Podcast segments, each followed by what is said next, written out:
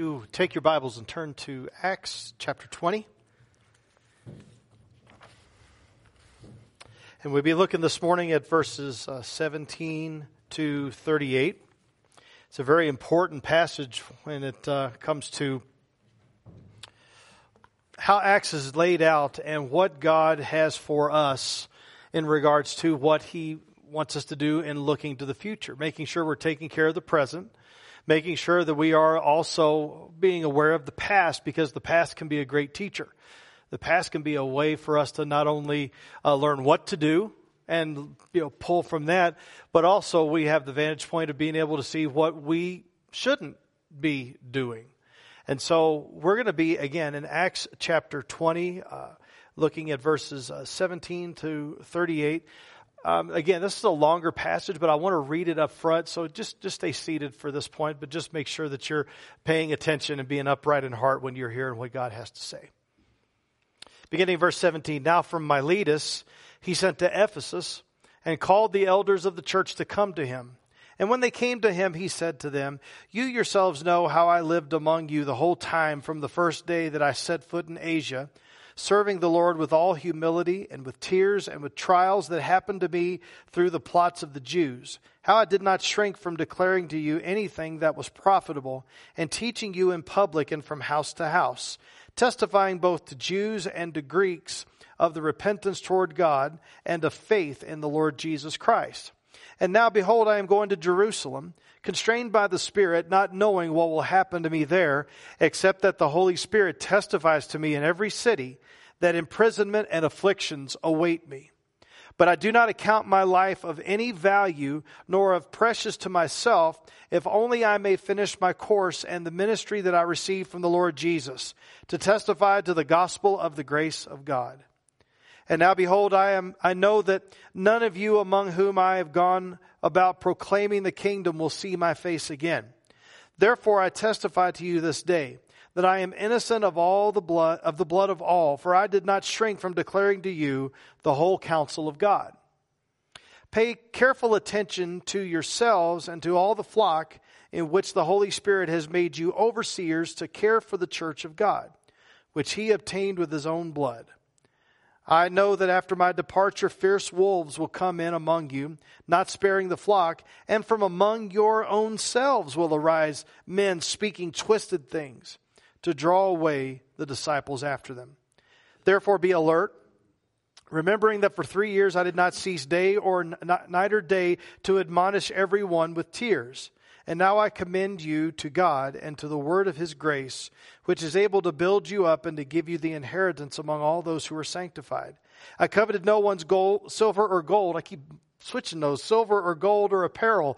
You yourselves know that these hands ministered to my necessities and those who are with me.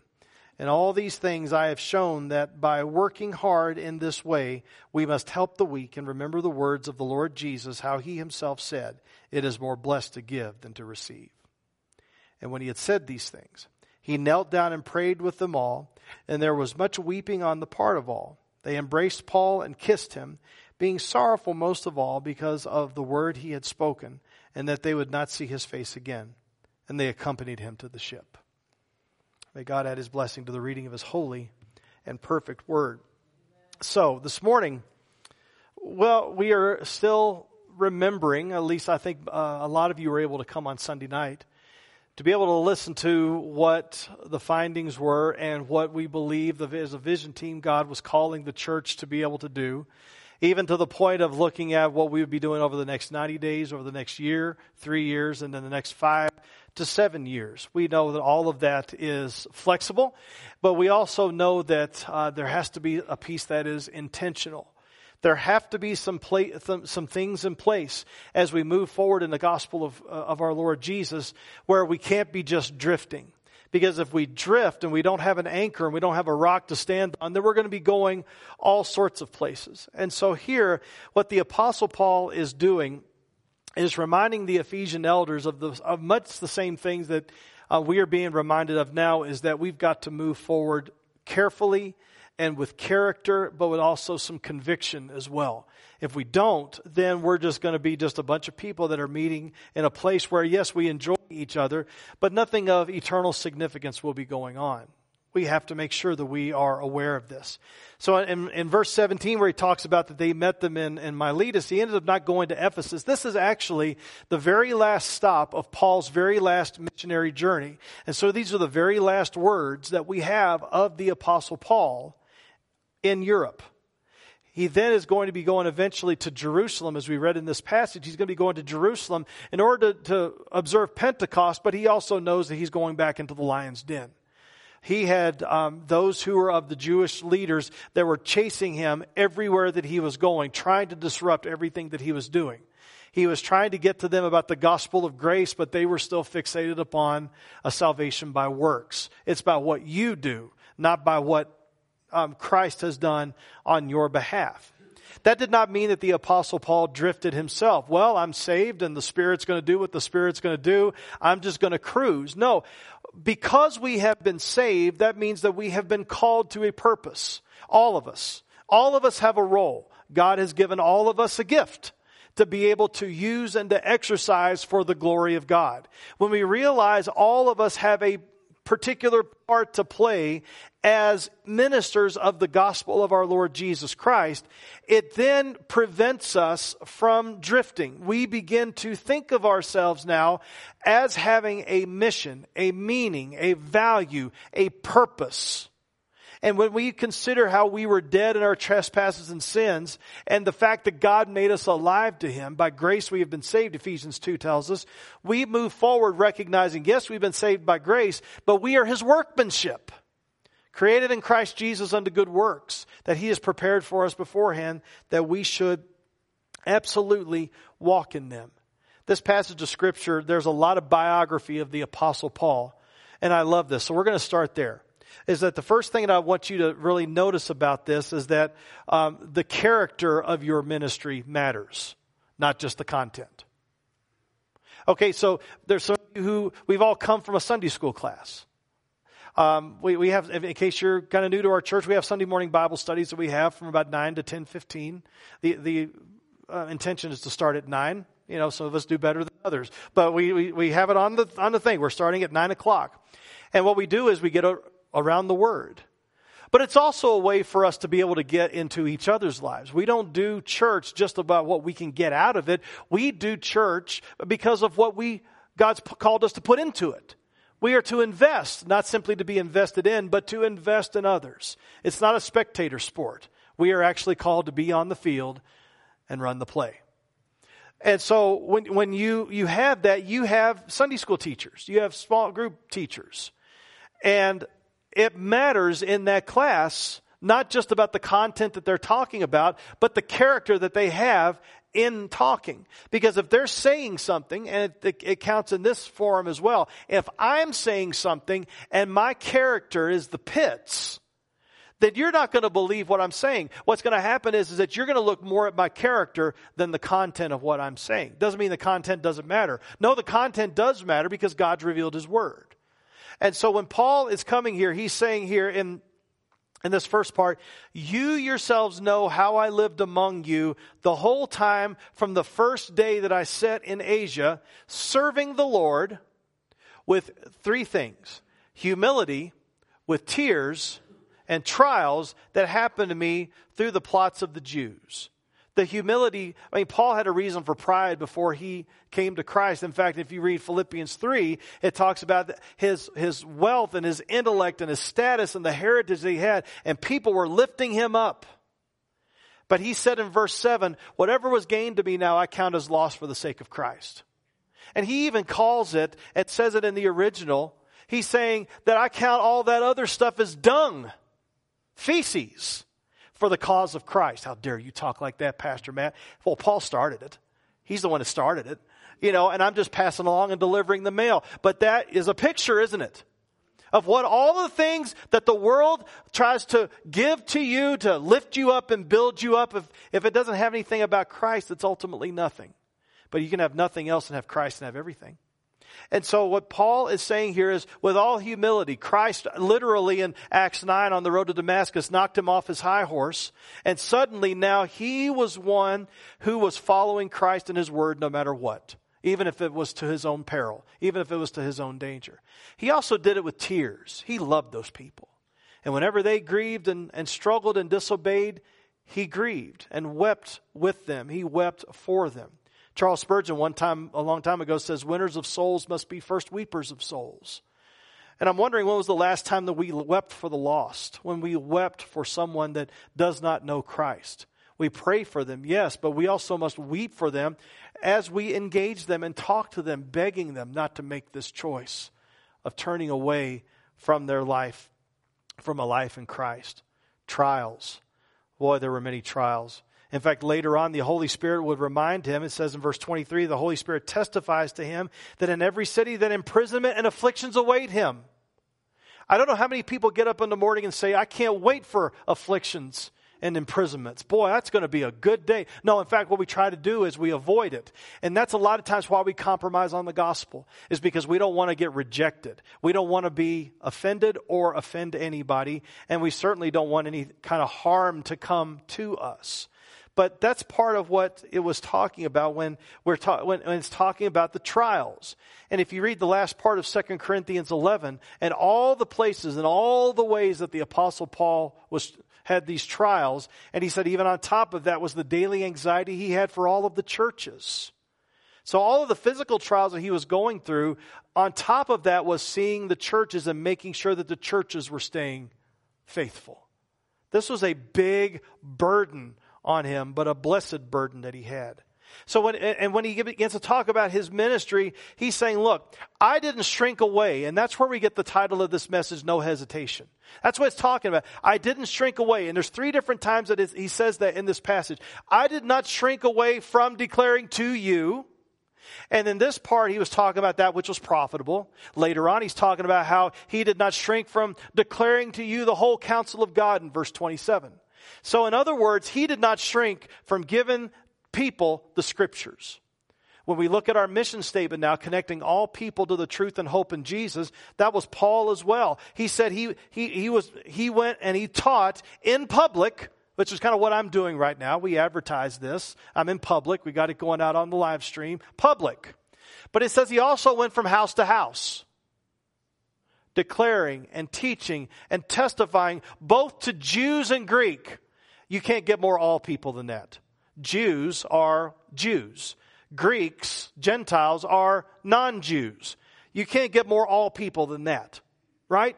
And so that's what the word Gentiles means, is it comes from that word ethne, which means nation. So Paul aimed to go in public, house to house, Jews who had all the promises and covenants of God, as we see in the Old Testament, Gentiles who still needed to learn, but here God, God is moving in his character. He's saying, I am going to tell you about what needs to happen when it comes to following the things of Christ.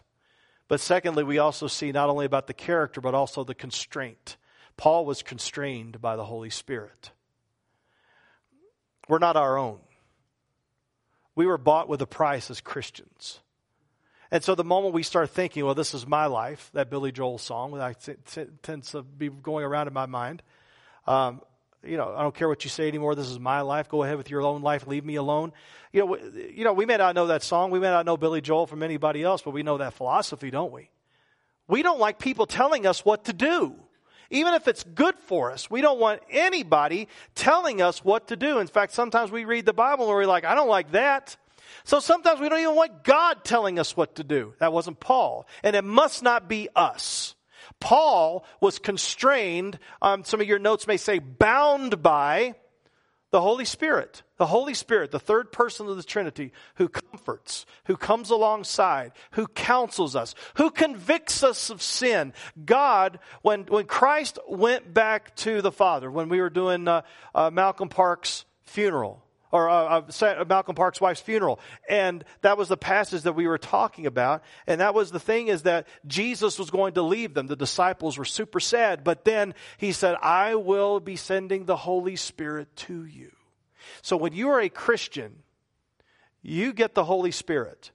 You don't get just the Holy Spirit in part and then have another thing happen to you, a second work of grace, and then you really get the Holy Spirit. You get all of the Holy Spirit that you are going to get the moment you are saved. But you say, but there sure seems like a time in my life later on when the Holy Spirit really begins to kick in. You know what? You know why? Because you had a lot of flesh that was being worked on. And now all of a sudden the Spirit is there. And there's this battle. And there's this contention. And there's this tension. And here we got going on. And one day it tips where the Spirit now is reigning full and free. But the Spirit was always there. But over t- oh, what happens is over time, we begin to be more aware of his presence. Doesn't mean his presence wasn't there. And he promised to never leave us or forsake us because there are some who say, Well, I became a Christian, and then a few months later, a few weeks later, a few years later, I got the Holy Spirit. Then God's a liar because God has always promised that he would never leave us or forsake us. And so that's why he sends us the Holy Spirit the moment we become a Christian. For the Apostle Paul, the Apostle Paul had gotten to a point where self was virtually gone. But the Spirit was constraining him to do something that self wasn't going to like. constrained him, it says, to go back. He was going to go back to Jerusalem. And he says, he, he says, not knowing what will happen to me there in verse 22, except that the Holy Spirit, which we said before, testifies to me in every city that imprisonment and afflictions await me. But what does he say? Does he say, well, the afflictions and imprisonment await me, so I'm going to go to Hawaii for a week and I'm just going to chill out for a bit so I don't have to deal with this? That wasn't him. Now, Paul would have these rests every so often, but he knew at this time there was not time for that. What he was saying is this I do not account my life of any value, nor as precious to myself, if only that I may finish the course and the ministry that I received from the Lord Jesus to testify to the gospel of the grace of God. He didn't care what happened to him. As long as he was faithful in getting the gospel out you have to realize, too, going back to verse 21, that the gospel consists of some non negotiable components. One is this repentance toward God. If you're talking about all repentance and no faith, you're going to have a dour life because all you're going to be doing is thinking about and, and, and fixating on your sin, but not turning and always turning, always turning, always turning, which you need to be doing. But repentance is a daily thing, not just a one time thing because we sin daily. We sin often. We sin hourly, weekly. Whenever we're not loving the Lord our God with all our heart, soul, mind, and strength, that's sin.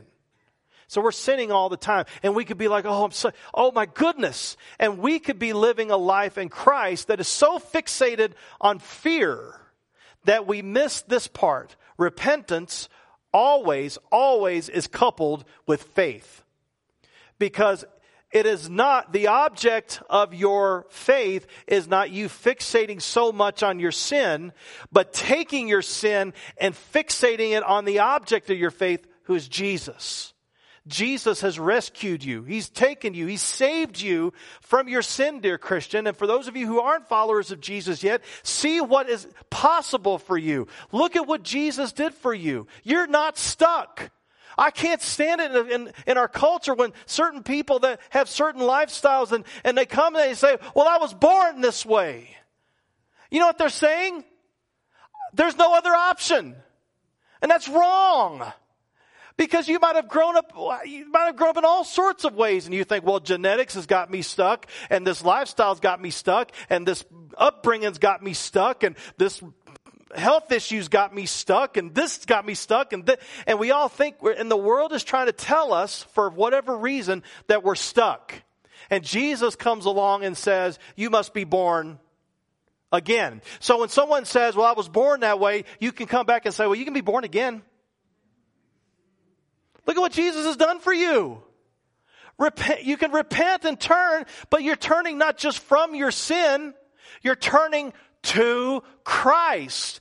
He is the object of your faith. And when we see this, this is why Paul, when he re- realizes what he has been rescued from, this is why Paul was like, my life means nothing. Look where my life took me. Ugh.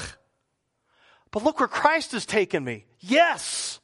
So I'm going to focus on Christ and I'm going to focus on helping you focus on Christ.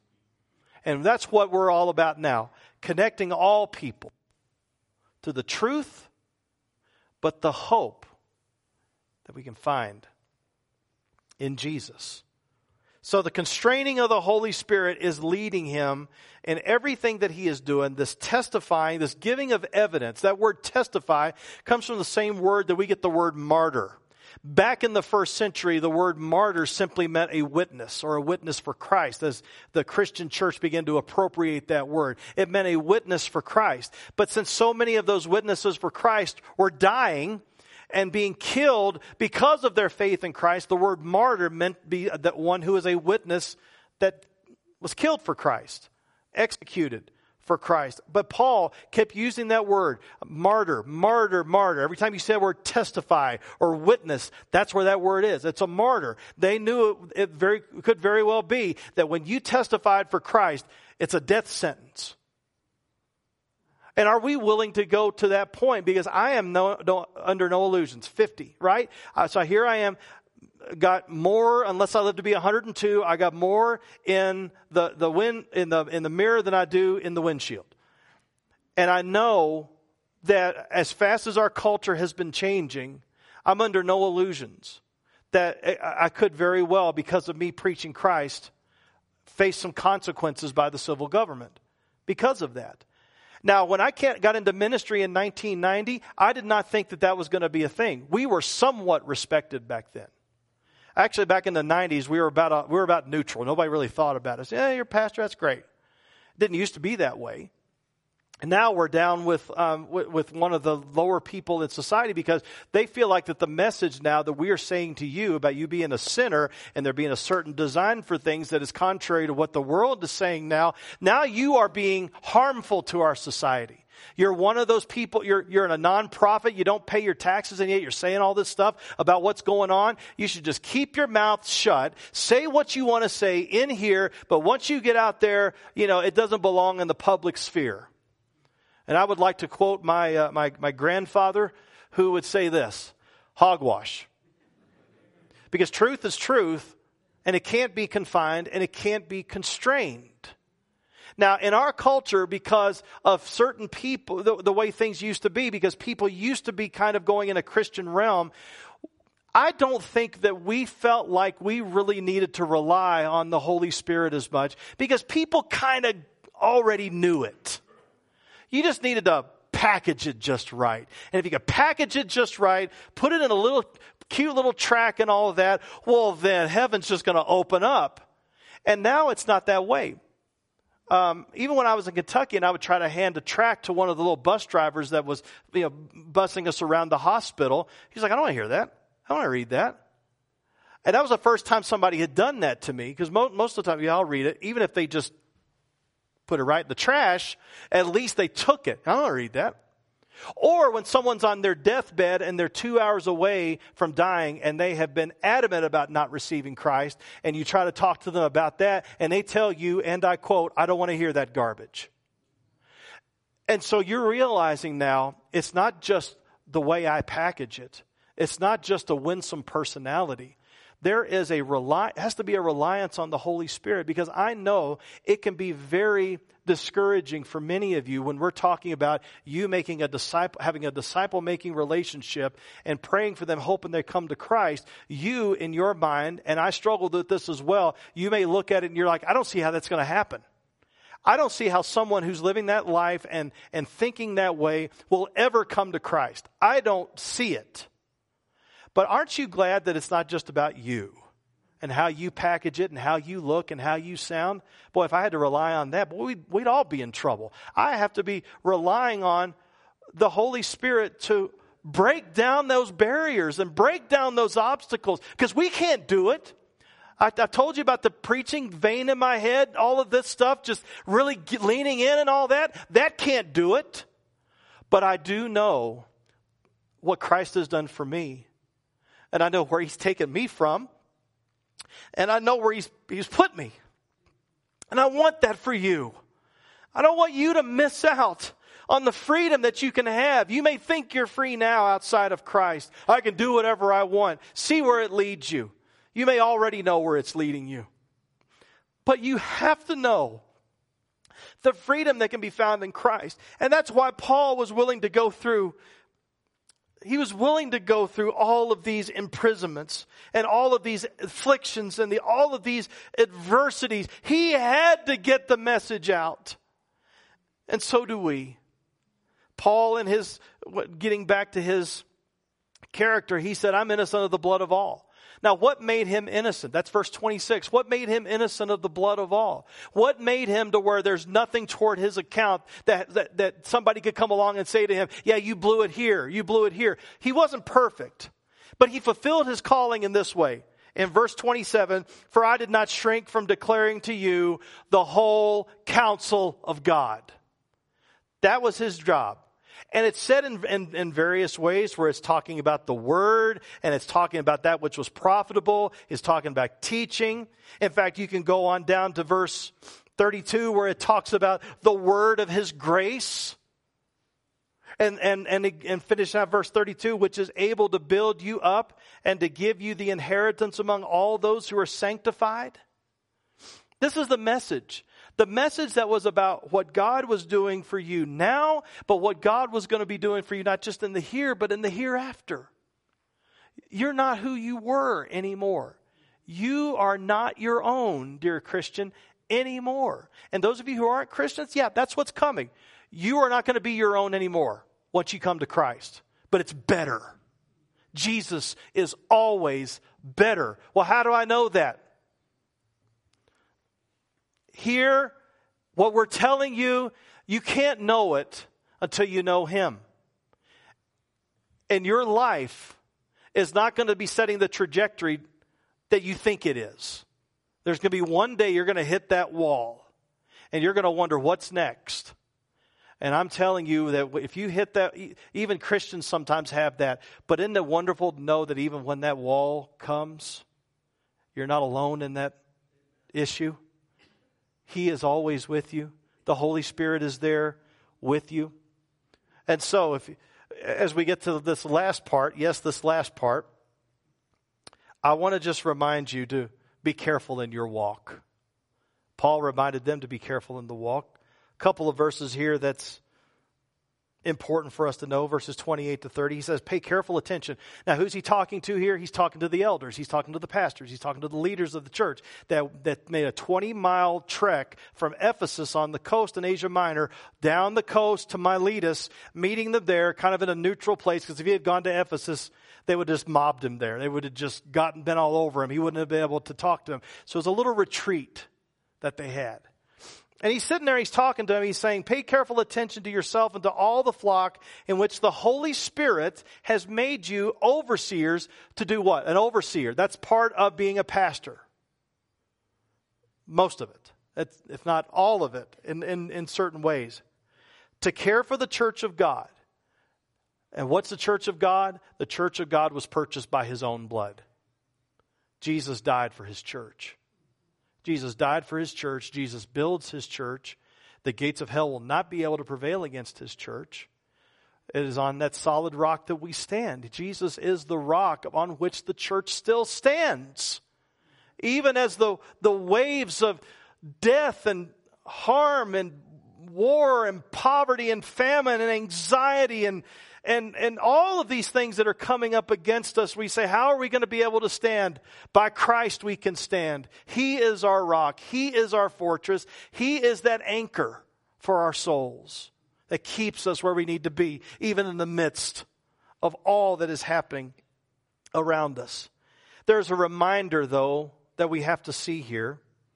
It says that Paul says, I know. Now, this had to be hard for Paul because he spent three solid years teaching them day after day in public from house to house, Jew and Gentile. He's spending all of this time, and yet he says in verse 29, I know that after my departure, fierce wolves are going to come up against you. And then he says something that's even more heartbreaking. He says, and verse 30, and from among your own selves will arise men and women speaking twisted things to draw away the disciples after them. Therefore, be alert. Paul even rolled up his sleeves, verse 33 to 35, to make sure that he was not a financial burden to them. He rolled up his sleeves and, and helped them to, because he wanted to help the weak and remember the words of the Lord. It is more blessed to give than to receive. But that's why we as Baptists, we have to be doctrinally sound, not just missionally sound. Not just cooperating, which the cooperative program. Now, we're supposed to be missionally sound? Yes. Are we supposed to be cooperating with each other for the cause of Christ? Yes. But I fear that we don't feel like we need to be doctrinally sound.